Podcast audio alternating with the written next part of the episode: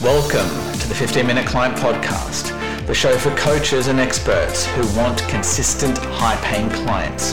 It's for those coaches and experts who are tired of the complex automations, they're tired of the hair raising tech, they're tired of the convoluted funnels, they just want simplicity. If that's you, the 15 Minute Client Podcast is for you. Hey, this is Luke Charlton here, and welcome back to another episode of the 15 Minute Client Podcast. Very excited to have you here. And in today's episode, it's going to be probably a, a quick one. I want to give you a quick storytelling tip. Okay, so I uh, I critiqued a client's email this morning. I've got it here up in front of me, and um, so she was telling a story about how. Uh, she went skiing last week, and the the the roads had ice on them, and um, uh, as her husband was, you know, driving up this hill, the hill was um, the road had ice on the hill, so they had to stop the car and put chains on the um, uh, chains on the on the car so they could drive up the rest of the road so the car didn't slip. Um, I'm not sure where she was, but um, in the story, she's not actually in the car anymore. So she basically she tells the story saying, "Hey, my you know my husband kind of drove up the hill."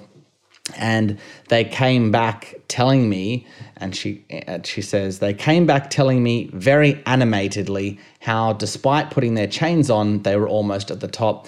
Um, and uh, then they started sliding backwards right at the top of the hill with with cars behind them. Um, so anyway the the bit that I one of the parts of this story that I critiqued is where she where she literally so she literally says they came back telling me in brackets very animatedly how despite having their chains on etc etc so the the the problem with this and this is what i see um, uh, and i used to do this as well is the the phrase very animatedly uh, very animatedly right? So they came back telling me very animatedly. A better way to tell this story is to is to show what she means by animatedly, right? So she could say, they came back arms flailing around, shouting and screaming at the top of their lungs you know, the et cetera, et cetera. So you, this is what I mean by you, you want to show, don't tell. This is a um, this is what they uh, novelists do in uh, fiction books. This is what screenwriters do. So when you're writing a, so I did I did film study and script writing.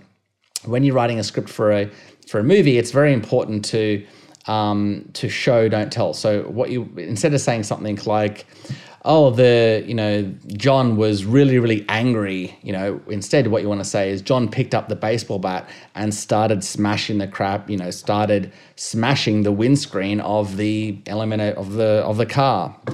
Right. So that's instead of saying he was angry, you want to show, right? Because because film is a visual medium, right? So you want to show, you can't kind of uh, unless there's narration in the movie, which there rarely is, you have to show the person, you have to show the emotion.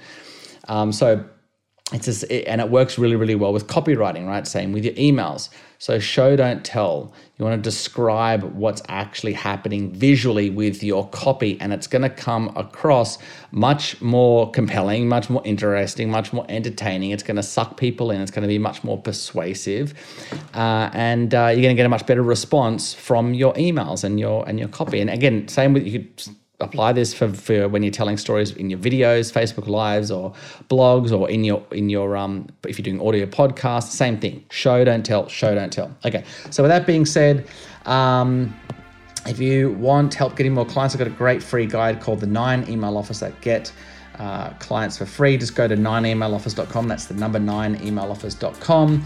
Uh, grab it there, go through those offers, send them out to your list, and uh, and see if they can get you some more appointments. So with that being said, I'll see you in the next episode. See you then. Cheers.